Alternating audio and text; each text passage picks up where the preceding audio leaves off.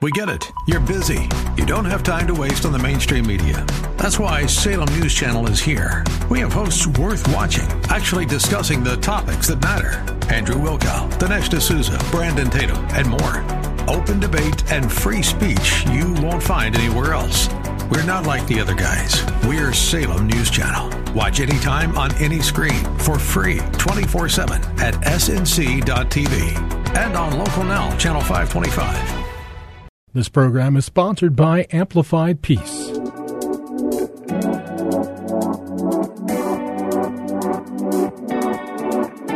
Well, hi, everyone, and welcome to Amplified Peace. We are all about exploring how we can listen, learn, and live differently in this crazy world. Together, we want to discover the impact of empathy, the strength of unity, the power of love, and the beauty of humanity. Well, I am your host, Lisa Jernigan, along with my uh, partner in crime with Amplify Peace, Julie Bean.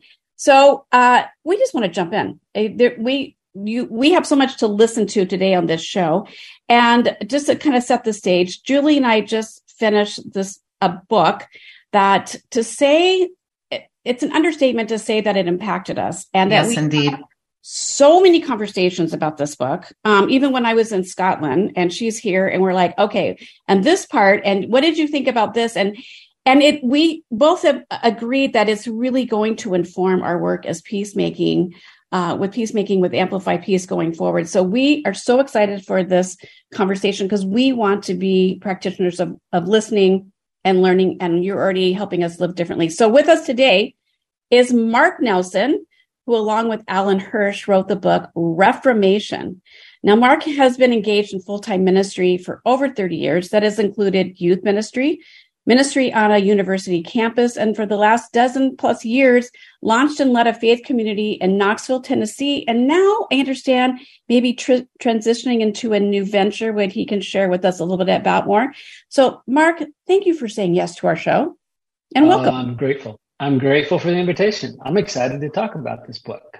oh my yeah, gosh, absolutely. there's so much to talk about. So we're going to start the stage. Jules, you had a question because you're like, uh, how do we? We just yeah, start, yeah. Let's just jump in. So where it all began. So Mark, what was the impetus for this book? How did you and Alan team up together, and how did you and why did you decide to call it Reframation? Yeah, so um, Alan and I met goodness gracious, a decade ago or so. And through him founding Forge America and me working with Forge America and Forge Knoxville and pastoring a church here in Knoxville and being involved with this, you mentioned Scotland. Alan and I even spent some time in Scotland. That's where I first got to know him. We were both there working with some churches in Scotland, and I got to know him and Deb very well.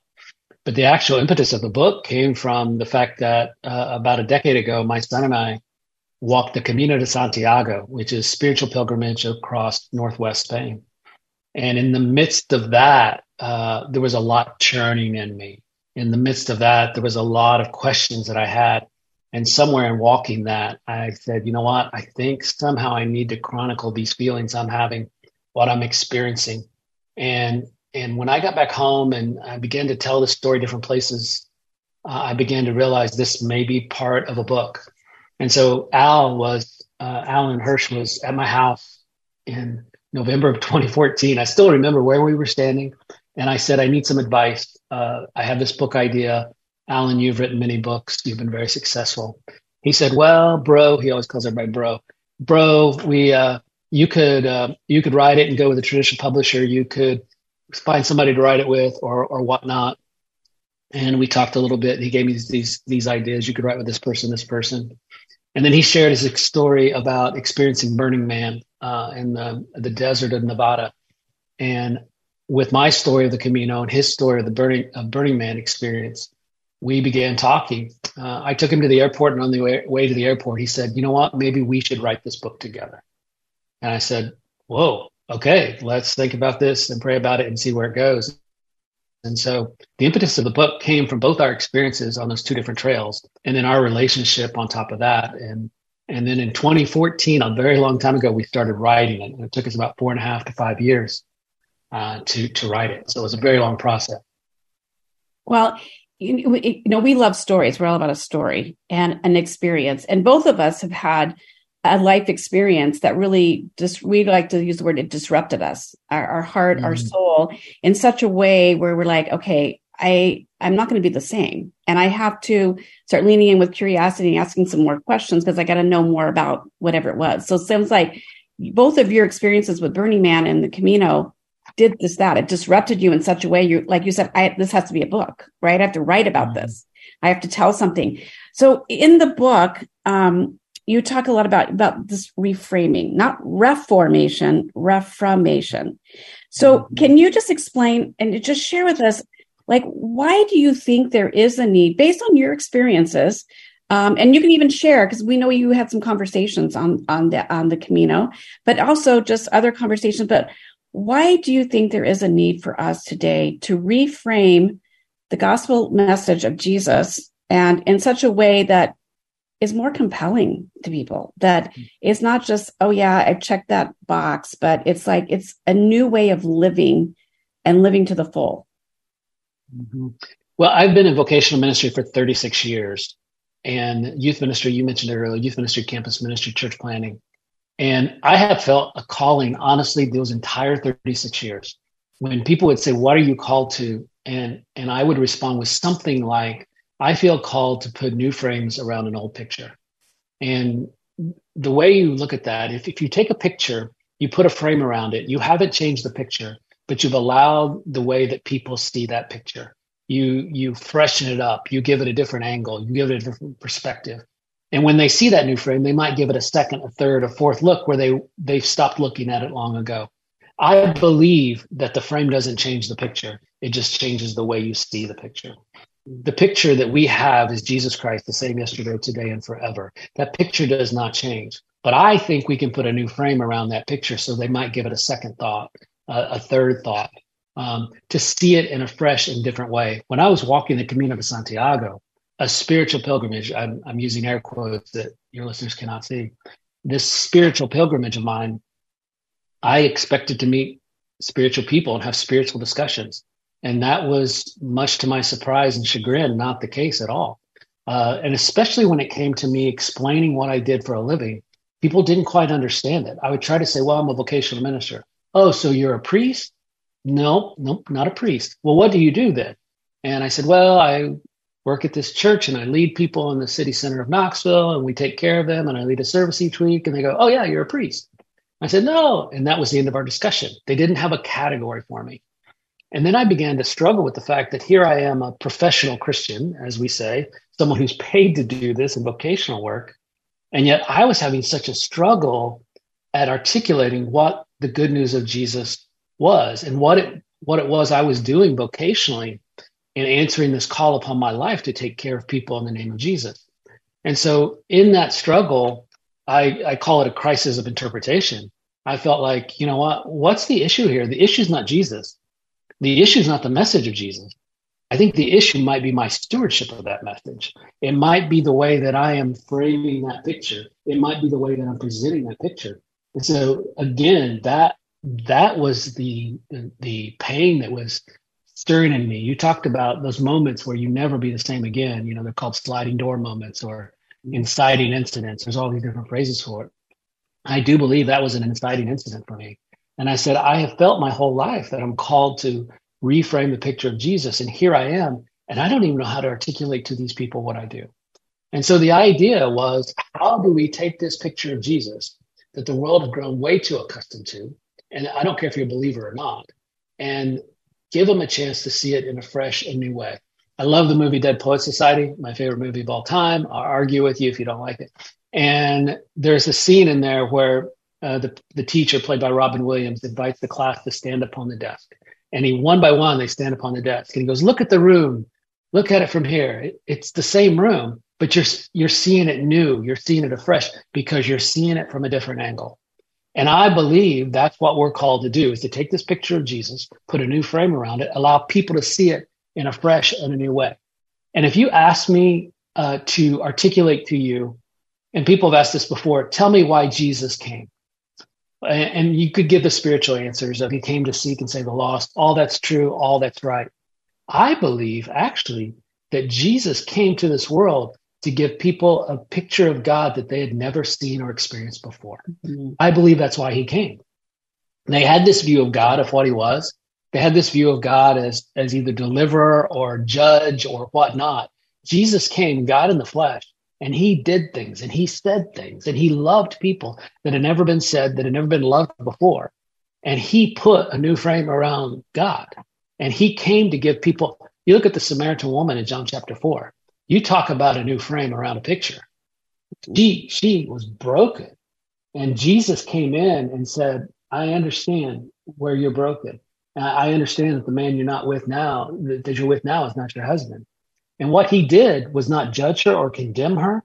He unwrapped her wounds like a doctor unwraps a, a patient's wounds. And he said, You've been in this dehumanizing cycle where you've been looking for love in all the wrong places and all the wrong people. And I'll tell you what, I'll give you a water that you can drink and you'll never thirst again. That woman was forever changed because Jesus gave her a picture of God and the love of God that she had never ever seen or experienced before. I believe that's our calling. And so to reframe the picture of Jesus, to reframe the love of God, the heart of God, I believe is all our calling. And the name Reframation is a made up word. If you know Alan Hirsch, he loves to make up words. We had such a struggle in how to title this book. We actually put it out on Facebook and said, give us some ideas. And I wish I could tell you who the person was that gave us this idea. We said, we'll give you 10 free books if you come up with the name. And somebody did. And that's where we got the name. That's where the word came from. But it's this idea of reframing the picture that never changes so that we might see it fresh and new and give us an experience that we've never seen before. That, that is what the book is about. Mm. It's so good. There's so, you're so spot on in so much of what you're saying. And we've gotten really good at reducing the the good news of Jesus to some rules and things to follow and programs and um, you know it, it like you said it's hard to really explain it because the good news is so big and it's so good. How do you really say that? So that word reduction we've reduced it a lot. That is a term that you and alan use quite a bit. Uh, reductionism is kind of a core theme uh, in the book, and you kind of start in that direction, talking about that. Can you share more about how that has impacted even your personal uh, thinking and the, the, how you kind of laid out the rest of the book? Yeah, so I love story too, uh, like you all do, and there's a lot of words used to describe us, like the flow of a story. Um, the ones I use are setting, and then conflict, uh, then ambition, and then crucible, and resolution. So in any story, good story, you have a setting where it describes it describes what frame you're putting the book in, really. The next part you have is the conflict. What is it that has happened to cause this separation? Uh, then you have the ambition, where do we want you to go? The crucible, what new thing has to happen? And the resolution and how you play this out practically. The idea of reduction for us is the conflict. Um, Thomas Torrance, a Scottish theologian, said, uh, We have a way that was the intended order, and we have the way that is the actual order. And there's a gap between those. And when we look at the world and we look at the message of Jesus, both how it's told and how it's lived, we believe there's a gap between how it was intended to be and how it is. That gap is the conflict. And so in chapters one, two, and three of the book, we talk about this reductionism and and and three specific things. We we believe we've reduced God. Um, we believe we've reduced the gospel story, and then as a result, we believe our lives have been reduced. And when we talk about reduction, we're talking about uh, a God that is bigger than I can hold my hands out and describe. That we have shrunk down into the tiniest of boxes. Uh, and if you look look at the biblical story of Stephen, for example, Stephen is is the first Christian martyr. He's murdered. Uh, he is confronted about the gospel. He tells the whole story of Scripture, how Jesus fits into it. But if you ask people, well, why was he killed? Well, it's because he talked about Jesus. Nope. Stephen, I believe, was killed because he said, uh, "You all think that God is contained in that building, and He is not. He's much bigger than that." That got him stoned. Um, we have become uh, so often we have taken that story and we say, oh, yeah, I'm Stephen. I'm fighting for my faith. I'm a martyr for faith. no, no, no, no. We're the ones with the rocks in our hands because we're the ones when somebody comes and says, okay, God is much bigger than you've made him in your little box. We like to throw the stones. And so what we tried to unpack was this whole idea that we have taken a God that is so big and we have shrunk him down. And to us, that's heretical. Uh, it's a heresy. Uh, let me actually let me define what I mean by that, because most people think of the word heresy as speaking false truths. It's not. I'm going to use actually N.T. Wright's uh, definition of that. He said, "Great heresies do not come about by straightforward denial. They happen when an element which may even be important but isn't central looms so large that people can't help talking about it, fixating on it, debating different views of it as though this were the only thing that mattered. Heresy is when you take one thing and make it the only thing. Mm. Heresy is when I salvation and say, I can put it on this napkin and that's all you'll ever need. If my God can be put on a napkin, he ain't my God. My God is much bigger than that. There's nothing, I have nothing against trying to explain and diagram and do all that and explain that. But my God is always bigger, always greater, always growing. And for us to get to a point of, of content, contentment um, just brings us to a point of reductionism.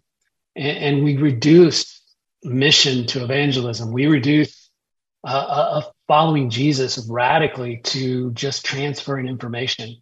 Uh, that's the kind of reduction that in the book we say is the conflict that has caused this gap between the way it was intended and the way that it is. And, and so we try to, to very fairly, we hope, very clearly, although a little meaty at times, try to explain what we believe that gap is. And then in the second part of the book, we try to address that.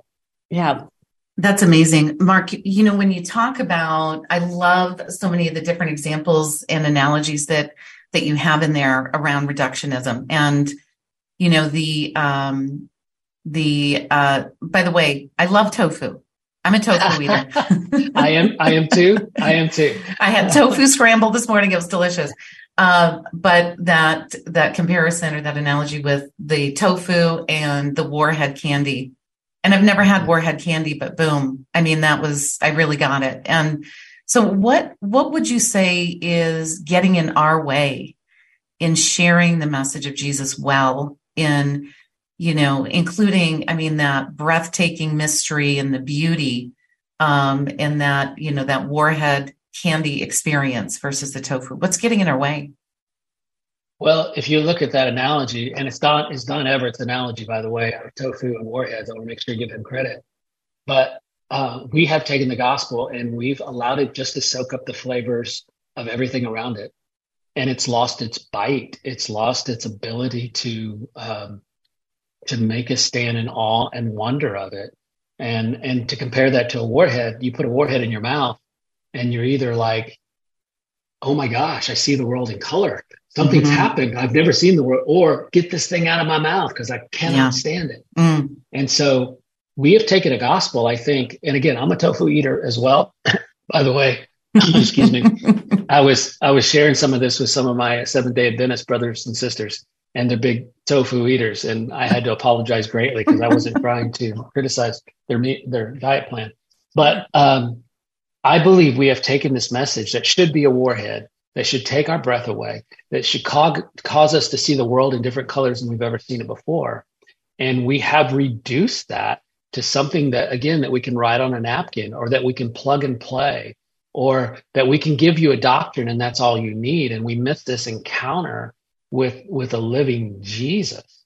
And if you look in the scripture everywhere jesus went they they either rejected him to the point where they wanted to push him off a cliff or, or they accepted. So it was warheads to them and so for us in our communication of the gospel we are afraid to share a jesus that is that radical because it would mess up our lives because um, we're afraid. And, and as a professional Christian, again, many people in my position who stand up front every Sunday and talk about the good news of Jesus, we're sometimes afraid that if we give the Jesus of the scriptures, that we're going to make too many people mad and they're going to leave and they're going to take their money and that'll be my job. And what will I do then? And this church will close its doors. So there's a lot of fear behind why we don't. And it's just easier not to. if we can make Jesus fit into the life we've already created for ourselves, man, that's easy. Uh, again, Donald Everts, Don Everts, he uh, wrote a book called um, Jesus with Dirty Feet. And in that book, he tried to, it's a little tiny paperback. And uh, he wrote about what, what it's like for a skeptic to encounter Jesus. Well, before that book was published, he tells the story about how he had given a copy to his friend to read the draft of Jesus with Dirty Feet, this radical Jesus. And the friend had given it to a friend of his who had never, ever really heard the story of Jesus, who definitely wasn't a person of faith or anything like that. That friend brought the book back and read it, and he gave it to him. He said, So your friend wrote that book? He said, Yeah. Did he did he get in trouble? He's like, Why? Because the person he read about in that Jesus was so offensive and so radical, it didn't fit anything he thought religion and faith was supposed to be. Are we standing up on Sundays? Are we sitting around coffee uh, table drinking coffee? Are we in small groups? Are we having conversations? And are we giving a Jesus that is taking our breath away? Or are we doing something that just soaks up the flavors around us? So, so that the Jesus that we present has the politics, has the economics, has the social ideas of the people around us. Because I don't see a Jesus that matches up with what we what we follow in America as the American way. I see Jesus who matches up with what we follow, that we are called to follow in the radical ways of Jesus. Amen. I mean, that's all. Amen. You know, when as reading this, it's like my own my own personal journey uh, of Jesus. I was born and raised in a in a Christian family, and so I've known nothing else but Jesus.